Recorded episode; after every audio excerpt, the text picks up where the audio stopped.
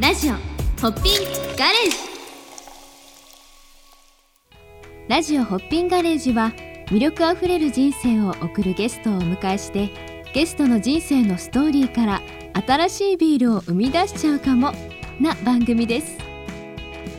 はい、えー、皆さんこんにちは、えー、札幌ビールの土城です、えー、今日は柏市にある、えー、柏ビールさんに来ています。そして今回のゲストは、えー、ホッピンガレージから発売された、えー、ボードゲームビールを企画した白坂翔さんになります、えー、白坂さんからこのボードゲームビールに、えー、秘められたあ人生ストーリーを伺えればなというふうに思います、えー、白坂さんよろしくお願いいたします。よろしくお願いします。はい。えー、では私の方から、えー、簡単にご紹介させていただきます、えー、白坂さんは、えー、全国に店舗展開されている、えー、ボードゲームカフェ、えー、ジェリージェリーカフェさんをのオーナーでいらっしゃりながら、えー、将棋カフェのコビンそれからマーダーミステリー専門店のラビットホールの運営も手掛けていらっしゃるボードゲーム界にこの方ありという方でいらっしゃいます、えー、そしてですね、えー、元、えー、自衛官、はい、そして 元、えー、ホストという異色の経歴をお持ちの方でもいらっしゃいます、えー、とにかくですねキャリアがオリジナルなあ魅力ある方ですのでどうぞよろしくお願いいたします、はい、ありがとうございます。よろしくお願いします、はい、じゃああの早速いろいろお話を伺っていきたいんですけども、うん。はい。うん、まあ、まずはせっかくなので、うん、えー、白坂さんが企画してくださったこのボードゲームビールで、はい、えー、乾杯して始めたいなというふうに思います。はい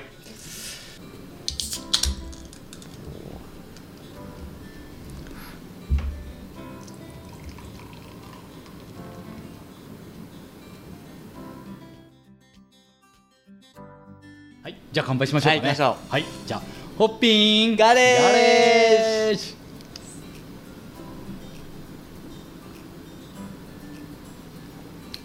あうまい。い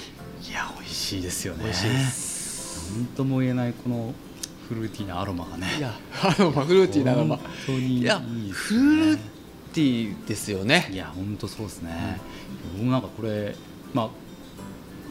初めて飲んだ時に本当に純粋に美味しいなって思いましたもんね。嬉しい。ちなみにこの,、まあ、あの白坂さんがまあ企画いただいたということなんですけども、まあ、この味わいのところの、はい、まあ、こだわりみたいなところを、うん、ちょっ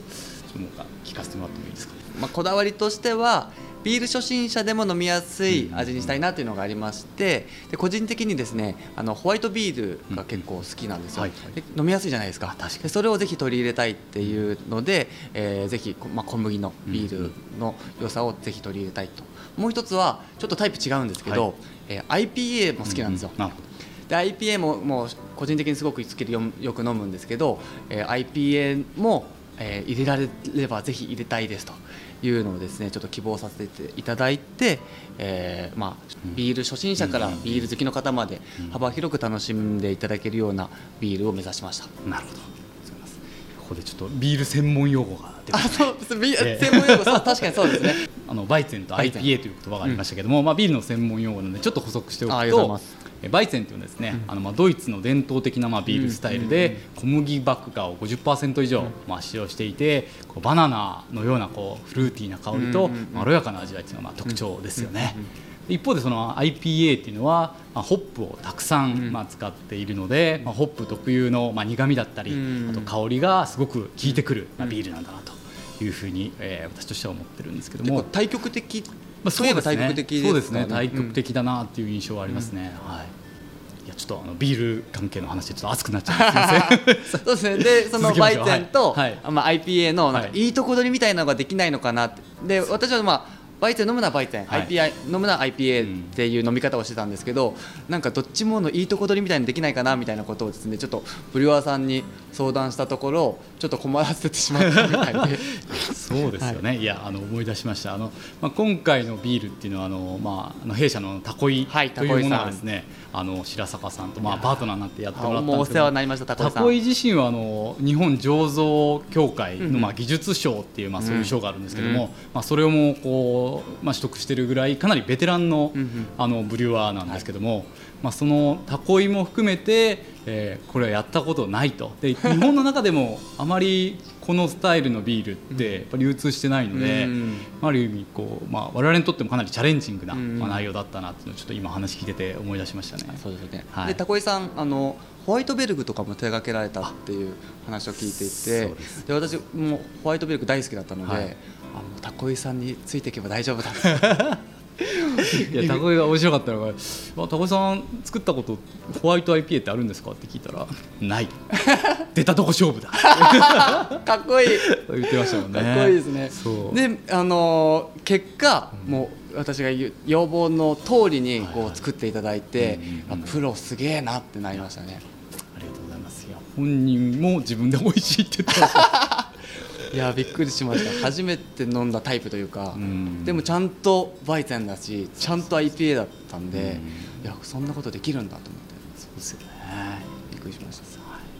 はい。えっと、白坂さんとのね、まあ、あの出会いに遡りますけども、はいはい、まあ、そもそも白坂さんの出会いは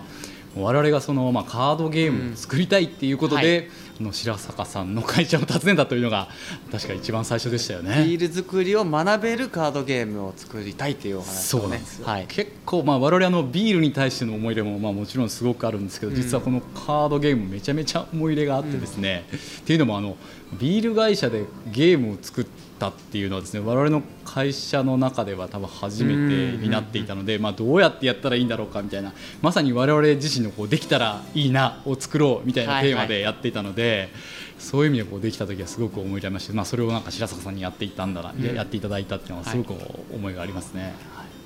い、でこそれはこれですよね。そうですね。ガレージという、はい、まあゲームビール作りって楽しい。日本ビール検定監修ってそうですね。もういろいろあのお互いに間出しながら、はい、えー、まあビールに詳しくなれるっていう、うん、えー、いろんな先ほど出たね IPA とか、うん、バイゼンとかもこの中にいろいろカードとしてあっても実際にあるんですけど、まあ、こういうドイツドイツのビールのバイゼン。でバイゼンの説明とかもここに書いてあるんで、えー、まあゲームの内容としてざっくり説明すると、みんなでこの、えー、ホップだとか小麦バッグがとか、まあ、そういうアイテムカードがあるんですけど、まあ、そのカードをみんなでこううまく集めて、えー、自分の目的とするビールをみんなで作りましょうというゲームなんですけどそれぞれにねあのあなたは売店を作りましょうあなたは IP を作りましょうみたいな。まあ、目的カードがあるので、まあ、それを見ながらあ、私ホップ必要だわとか私オレンジピールが欲しいみたいなので あの気が付いたらビールに詳しくなってるみたいなあとこのホッピンおじさんも可愛いですよね。ありがとうございます。結構あのボードゲームトリビアみたいなのも、うんはい、えーと、カードによって結構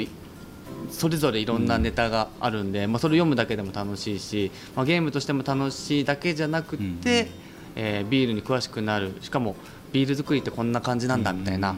のも楽しめるの割とねあの一石二鳥なゲーム。しかもこれ対象年齢20歳以上という。やっぱビールですからね。そうなんですよ。8歳ぐらいから遊べます。8歳ぐらいから遊べるのに対象年齢20歳って書いてある。そうなんですねこれあの。ビールだからね。ビールだから。飲みたくなっちゃ困る飲みたくなったら困るんでですね。ただねこうこういうことこうビールのことをもっとこう皆さんに知ってもらってね、まあ、こうビールのことを好きになってもらったら嬉しいなと思ってなんかすごくおかげさまでいいものができたなというふうには感じますよね。可愛いパッケージでね、はいただなんかこの、まあ、ゲーム作ってる時にすごく感じたんですけど、うん、まあ、白坂さんって結構ビール詳しいなと思ってビール好きやっぱお好きなんですよね、まあ、お酒全般好きなんですけど、やっぱり一番飲むの何かって言われたらやっぱりビールかなっていう。いつでも飲むのはビール。はいはい、なんかブームとかはあるんですなんか日本酒ブームとか、焼酎ブームとかなんか自分の中であるんですけど、ビールだけはやっぱりずっと飲んでるんで、やっぱりあとはねその最近そういうこそれこそなんかクラフトビールとかの流行りとかもあったりして、ビールだけはずっと好きですね。うん、ですよね。いやなんか一緒にこう企画しててもね、あ詳しいなとか、ありがとうございます。それはすごくあの一緒に作らせてもらっててめちゃめちゃ、ね、そうなんです。だから今回お話しいただいた時も、めちゃくちゃ嬉しくて、え、うん、ビール作れるの？みたいな。ゲームビール作りのゲームを作れるのもかなりワクワクしたんですけど。はいはいあまあ、もちろん本業だし、はい、ただ、まあ、ビールを作るっていうのは逆に言うと、まあ、本業ではないので、はいはい、あのめちゃくちゃワクワクしましたね。だからまあホワイト IPA っていうのがねそういうのがパッと出てくる時点でなんかすごいな、ね、まあ印象を受けましたね。そう確かにあんまりね詳しくない方はパッと出てこないかも、うん絶対出てこないと思いますよ。最初私もあれそんなカテゴリーあったかなとかってちょっと思ったぐらいだったんでそうびっくりしましたね。思いつきで言ったのをねタコミさんに形にしていただいて。いえいえいえいえ。そうですよね。あのまあドイツねビールといえばまあドイツなんですけうん。あど、って言いますよね。でなんかこの企画してる中でね、あの実はボードゲームもあのドイツなんですよっていうお話も聞いたんですけど、そう。まあそうなんですね。そうなんですよ。もう本当にボードゲームが一番盛んな国どこかって言われたら、はドイツなんですよ、うん。で私も、まあ、毎年ドイツの、まあはいはい。ボードゲームのはい。展覧展覧会、イベントにですね毎年毎年10月に、えー、と行ってるんですけど、はいはそこでまあいろんな世界のボードゲームが集まる見本市みたいなのがありまして、そこで面白いボードゲームをこうバイヤー的にこう仕入れたりとかしてるんですけど、うん。やっぱりビールも毎日飲んでましたね。ちょっと羨ましいです。僕ドイツは1回学生の時ですかね。行ったことあるんですけどね、はいはいまあ、もちろん美味しいのもありますけど、まあ、お安いですし、ね、安い。本当になんか水買うより安かったりするから、ね。もうそりゃ飲んじゃうよねみたいな。うん。あとはやっぱりあの日本ではいはい。ドイツビール見ると、うん。やっぱりちょっと値段がはいはいはい。するじゃないですか、やっぱそれとどうしても比べちゃって、うんここで飲まなきゃ損だって思っちゃう。確かにね。いやなんか基本まあ、私今ボードゲームの話をしようと思ったのに結局ビールの話になっちゃいましたね。いやっていうぐらい多分ビール好きなんだろうなと思ってるんですけど、まあ、せっかくなんでじゃあボボードゲームのそのドイツにおけるそのなんかなこうなんだろうその辺のドイツとボードゲームみたいなところもうちょっと詳しく教えてもらってもいいですか？なんかあの日本もね、最近ボードゲームちょっと流行りつつはあるんですけど、ドイツはもう昔から文化として根付いてへるー。それこそうんあの本屋さんとかに行くと、はいはい。あのボードゲーム棚がどこの本屋にもあるんですよ本の隣にボードゲームが置かれてたりとかして、レジ前とかにもボードゲーム置かれてるみたいな形で、で、まあ、おもちゃ屋さんとかに行っても、まあ、日本のおもちゃ屋さんだとボードゲーム置いてるところ少なかったりとかうん。あとはまあ置いてたとしてもちょっと棚が少なかったりとかすると思うんですけどもう一面棚ボードゲーム売り場みたいな。あの普通のデパートの中にもボードゲーム売り場があの割と普通に馴染んでるっていうようなところで割となんか家族でボードゲームするっていう文化が昔から根付いてるみたいなんですよそうなんですね。はい、であと有名なボードゲームが割とドイツ産というかうん。ドイツ出身のゲームが多かったりして、はいまあ、それを結構輸入してうんあのいろんな国が売ってるっていうパターンは多いですね。えー。そういうのってやっぱそのなんか買い付けに行く時とかってこうそういうみ見本市じゃないんですけどそうそう。そういうのがドイツであるそうそう毎年ドイツのエッセン。っていうエッセンエッセンというちょっと田舎町なんですけどそこで毎年開催されててもう全国のボードゲーム関係者がそこに集う。すごいっすねそれ。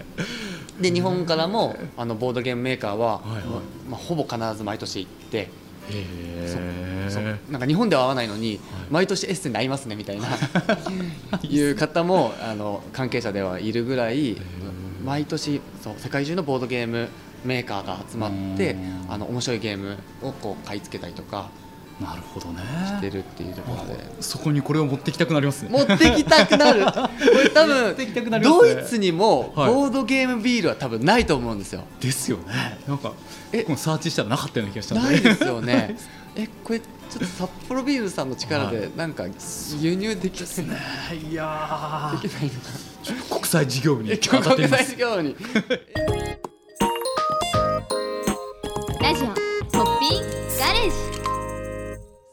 エッセンのそのブース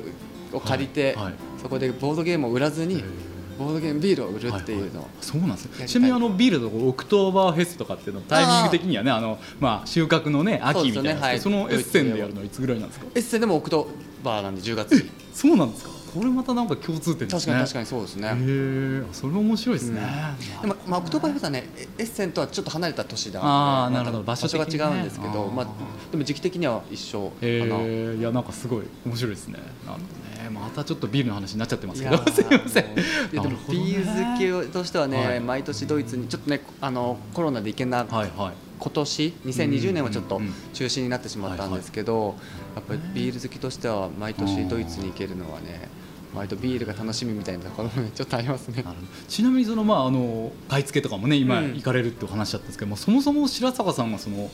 ボードゲームに出会われたきっかけっていうんですかね、そういうのっていつでどんな感じちょっだったんですか？と遅遅めという体なんですけど、子供の頃は全く知らなくてうんうんうんもうテレビゲームばっかりしてた子供だったんですけど、もう267ぐらい。もうまあまあいい大人になってから 確かに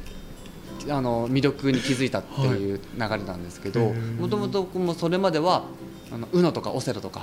人生ゲームモノポリぐらいしか知らなかったんですけど、はい。なんかある時の、まあ、花見かな、うん。花見で友人が、えーなんかとあるボードゲームを持ってきてくれて、で僕そこが初めての出会いといえば出会いなんですけど、へーえ UNO 以外にこういうカードゲームあるんだみたいな。うん。で割とそこからちょっと興味を持って調べたって言ったら、まあ、ドイツが流行ってるぞとか、はいはい。あの世界には何百何千種類ってボードゲームがあるっていうのを知って、のめり込んでいったっていうようなうん経緯ですね。じゃあそのその時の花見のゲームがかなり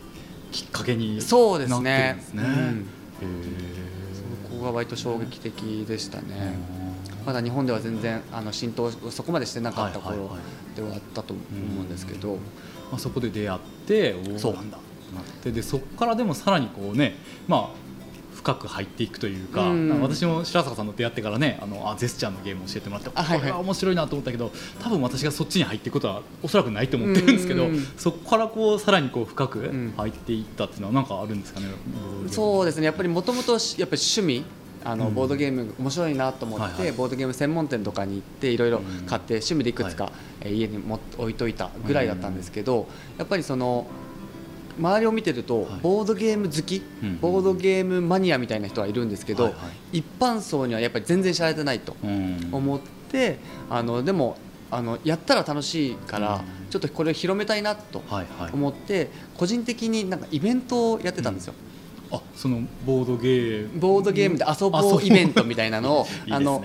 家に置いといても、はい。やっぱり人を集めないといけないしでも自分家に呼ぶのもなとか思うと結構友人のうん運営してるバーとかで、はい。えっと、夜しか開けないから、昼タダで貸してくれみたいな話をして、えー土日とかの昼間を使ってない時間帯をはい。借りてボードゲームイベントとかをしてたら結構それが好評でうん。お客さんも毎回来るようになって、はい。これちょっとちゃんと店としてやったら、うん。あのやりがいあるんじゃないかみたいな。でまあ、それをきっかけにねボードゲーム面白いっていう人が増えたら結構面白そうだなっていう。割ともともとは趣味だったんですけど、うん。それのなんか延長線上で、うん。あのどんどん広がっていったっていうような中です。ね。ねででそこからまあもうし仕事になっていっそうですね。たっていうはい。ことなんですね。うん。なるほどね。まあでもなんかお伺いしてるとやっぱりまあ自分が気づいたこう楽しいこと面白いこととかやっぱりもっとこうみんなに知ってもらおうみたいなうんところからじゃあきっかけでまあ仕事になっていったっていうそうですねまあそういう感じなんですね。うんなるほどね。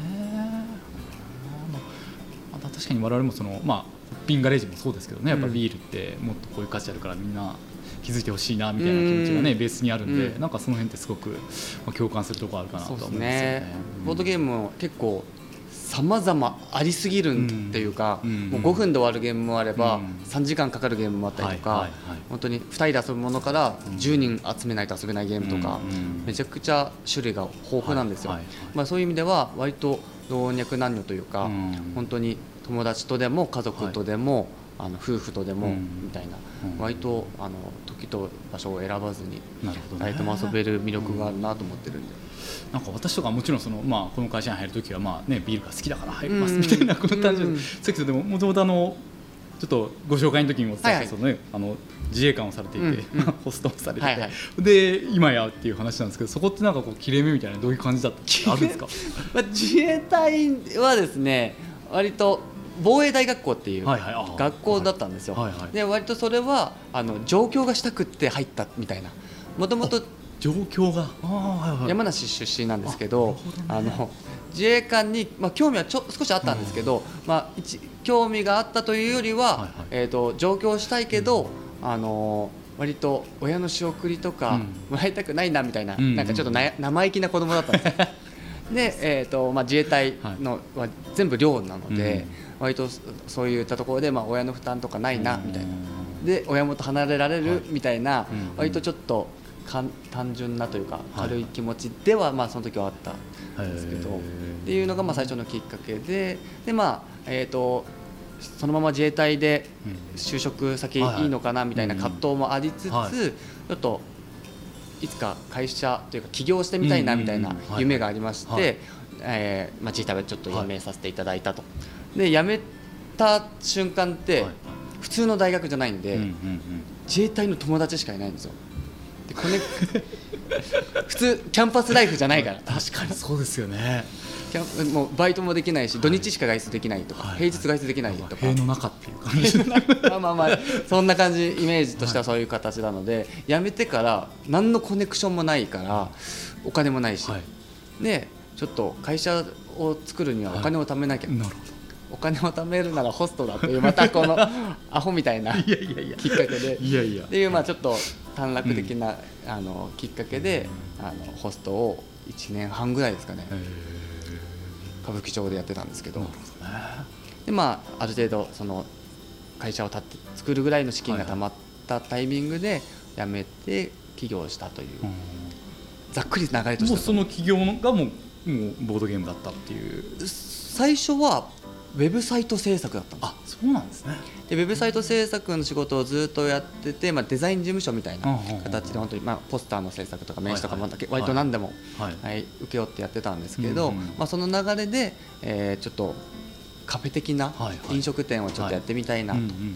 いうので始めたのがきっかけで、ね。まあ、そこの中にまあボードゲームを、はいはい。最初はボードゲームカフェをやりますという形でうんうん店をやってなくてですね、あそうなんですね。普通の飲食店というか、はい。あの夜お酒飲めるようなカフェを作ったタイミングでボードゲームも10個だけありますみたいな、はい。ボードゲームもあるバーぐらいだったんですけどうん。ボードゲーム目当てのお客さんが増えてきちゃってあの途中からもうボードゲームカフェにしようっていうこうん。うスイッチしたっていう経緯が実はまさに走りながらやってるって感じね。実はそう本当にやりながらいやりながら結果オーライですけどって。そういう感じだったんですね、うん。まあ、ざっくりとした流れそんな感じですかね。うん。白坂さんの中で、うん。そのボードゲームのこう一番の魅力っていうのはどういったところなんですかね、ボードゲーム、まあ、一番の魅力はコミュニケーションツールだと思ってて、えーまあ、うちにのねあのカフェに来てくださるお客さんとか見てても思うんですけど、あの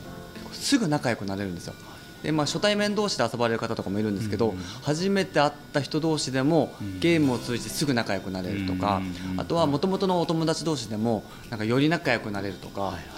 意外な一面見れるとか、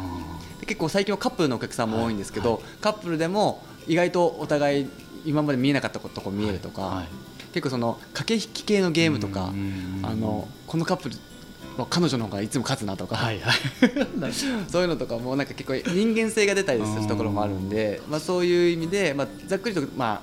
仲良くなるというか、うんより相手のことを知れたりするっていう意味で、コミュニケーションツールはかなり優秀だなと。確かにね。思ってますね。今言われてそう私も白坂さんと一緒にねオンラインでジェスチャーゲームやりましたけど、うん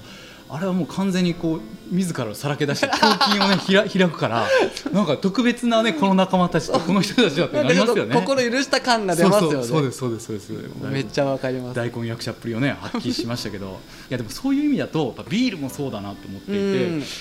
まあ、何でも飲めばいいってことじゃないですけどやっぱ一回こうお酒を共にしてね胸筋を開いて話すした方とはやっぱつながっていけるので、うんうんうんそういう意味だとなんか我々ホッピングガレージもねこうやっぱりビールの一つの価値としてやっぱ人と人とねこうつなげていくとかつながっていくきっかけになるっていうのを掲げてるんで、そういう意味だとなんかこう今回ボードゲームとまあ、ビールがくっついたこれができたっていうのはなんか今のお話を聞いてなんか結構必然的な部分があったのかなって感じましたね。本当はめちゃくちゃ相性いいんですよビールと。うんうんうん。であのキャッチコピーもですね素敵なキャッチコピーができまして、ボードゲームをしながら飲むビールは美味しい。ビールを飲みながら遊ぶボードゲームは楽しい。っていうこのシンプルなこれめちゃくちゃ気に入ってるキャッチコピーなんですけどまさにそうだと思っててやっぱそう遊びながらねこう、うん。昨日ねおっけない友人と飲むビール美味しいし、やっぱビール飲みながら遊ぶゲームも楽しいしっていうところでなんかいいキャッチコピー作っていただいたなとうんいうふうに思ってます。いい。ですよねいやでもちょっと思い出したんですけど、うん。最初にそのカードゲームをね我々こう作るっていうことを考えた時に、まあ、やっぱりあのゲームを作られてる会社さんって、うん。まあいろいろいらっしゃってで確かね今思い出したんですけどこうホームページネットでねこはいはい。う見てた時に確か白坂さんの会社のその紹介とかで確かねうんそれつながるとか書かれてますよね。確かにそれを見てそうあなんかもうピチカートさんがいいんじゃないかっていう話をねあーしたのを今思い出しました。本当に。そうそう、まあ、そういう意味からしてもなんか今回のこういう取り組みってね、すごくなんか我々としてもなんか嬉しいなと思いますね。嬉しいです。なんかこうやってまあもちろんねこれをこのビールを作るうん。過程でねいろいろ白坂さんとはねお話をさせていただいたんですけどここ改まってこうやって伺って この話を聞きながら、まあ、このボードゲームビールをみ飲むとやっぱり美味しさもこうひとしおというかそうなんですやっぱいいですよね。あのバイツェン IPA どっちも好きだから当たり前なんですけどやっぱどっちも入ってるから、うん。もうめちゃくちゃ好みの味になってるんですよ、ただ僕が好きなビールを作っていただいたっていうような感じなんですけどでも本当にあの誰にでも勧めれるというか、あのめちゃくちゃ余談なんですけど、はい。うちの母親ビールあんま飲まないんですけど、あの人生で一番美味しいビールだって言ってる。で完全に親バカあると思うんですけど親バカあると思うんですけどビールを普段全然飲まない母親が「いやビール久しぶりに飲んだけど、今まで人生で もう60近く60年生きていて、一番うまいって言ってくれてて親バカだなと思いながらちょっと嬉しかったですね。めっちゃ嬉しい、まあ、私もものすごい嬉しいけど多分ねうちのタコイが 泣いちゃうかもしれないですね。割と仏頂っていうね面ですけどいいエピソードを放り込んでおきました。いやい嬉しいですね。嬉しかったですね。うん。もっとこういう、まあ、今ねこう思いそういう、まあ、もちろん味わいもそうですけどね、うんうん。そのボードゲーム人とつなげるとかそういうのが入ってるこのボードゲームビルをねもっとこう広げて確かにいけたらいいなっていう気はしますよね。そうですね。ね。うんうん。実際ちなみにこのボードゲームビールって今白坂さんのうん。お店の方でもそうです。扱っていはい。ただいて、あ。えっと数量限定とは言ってるんですけど、ジェリージェリーカフはいェでも、えー飲めるようになっております。なんか感想とかって？いや。そのお母さん感想だけじゃなくてちょっと聞いてみたいなと思ったんですけど。意外と、はい。そのボードゲーム好きっはい。てあのコミュニティがそこまで大きくないんで、はいはい。ボードゲームビールって聞いただけで買ってくださってる方とかが結構あ周りで多くて、はいで中にはあのやっぱりビールはそこまで得意じゃない人もいて、ただボードゲームって名前がついてると、はい条件反射的に買っちゃう人が なんか一定数いるんですよ。でそういう人たちの意見を聞くと、ビール普段飲まないけど、これは美味しいみたいに言ってくださる方が多くて。そう言われてみるとやっぱりその、まあ、ビール初心者向けになったのかなっていう、このフルーティーなのがいいのかなっていう気はしますよね。うんなんかでもそうやって、まあ、我々はやっぱりその、ねまあ、白坂さんもそうだと思うんですけど作ったものをどどういう方がどんな風に飲んでるのかっていうのを、うん。まあ、お母さんの話もそうですけど想像すると結構こうグッときて嬉しいなっていうのはねやっぱ感じますよね。いやいいですね。ちなみにじゃあその、まあ、今ボードゲームの話またちょっと戻っちゃったんですけど、その白最後、まあ、もっといろいろ聞きたいんですけど、うん。まあ、このボードゲームビールとボードゲームを合わせてはいはい。楽しんでいただくっていうのがすごくいいってさっき言っていただいたんですけど、ちなみになんかこう最近でおすすめのゲームとかあればちょっと聞いてみてもよろしいですか？おすすめ自社商品の宣伝になっちゃうんですけど。大大丈夫です。いいものは、まあまあ、いいいいあの本当に自信作ができまして、はい。えーパクモグというえーカードゲームカルカルタのようなゲームなんですけど、えーまあ、ビールとちなんだわけじゃないんですけど、はい。食をテーマにしたゲームでして、はい。カルタなんですけど食べ物の絵が描いてあるだけなんですよ、はいはい食べ物の例えばおはいにぎりとか、はい。スパゲティとか、はい。枝豆とかいうのがあってそれを早いもん勝ちで取るというだけのゲームなんですけど。取る。はい。あ本当カルタとはいはい。じゃあどうやって取るかというと、うん。読み札を取った人がそれを読むのではなくてえそれを食べるふりをすると。ジいうェスチャーですね。ジェスチャーです。またまた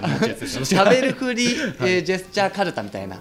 形でで、まあ、そのゲームには、はい。えースプーンとかフォークとか、はいはいえーお箸とかもついてるんですよ。はい。なのでそのお箸とかを使って、じゃあ今あいただきますをしなきゃいけないっていうルールなんですけど、はいいただきますってしてそれを食べる。うんうん喋っちゃダメです。喋らずにこう食べるふりをして、えーそれを見た他の人は今何食べてんだろうって考えてこれだって取る、うんうんたくさん取った人の勝ちというゲームで、ね。本当に子供から大人まで楽しめる。確かにそうですね。あの私あの今四四歳四歳し五歳あかんな、はいはいはい。あ の五歳になった娘がいるんですけど そこふわっとしたダメだよ 5, 歳ぐらいのね。カルタをね、はいはいはい。やった時やっぱ読めないんですよね。うんそう。でそ何をするかっつったら全然違うこと言うんですよ。ででなんか上のお姉ちゃんとか私が取るんですけど、はいはいはいはい。まあ今の聞いてあだ今のだったらもっとライトに絵しかないんで。そうですよね。小さい子供も遊べるっていう。あなんかすごくいいですね。うちの3歳の息子も、はい。あギリギリ遊べてるレベルなんで。ですよね。はい、それはいいですね。なるほどね。ビールのお供に。なんかいいですね。可愛い子供と一緒に遊びながら私はこれを飲むっていうのをちょっとやってみます。うん。ありがとうございます。お父さんはビール飲んで。そうお父さんはビールなんでね。子供はあのね円の可愛いジェスチャーをね。可愛いジェスチャーをして。いいですね。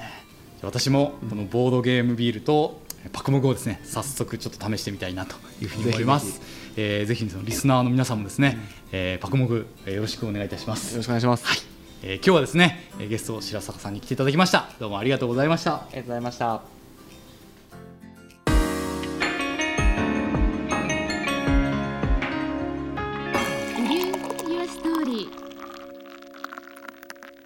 飲酒は二十歳になってから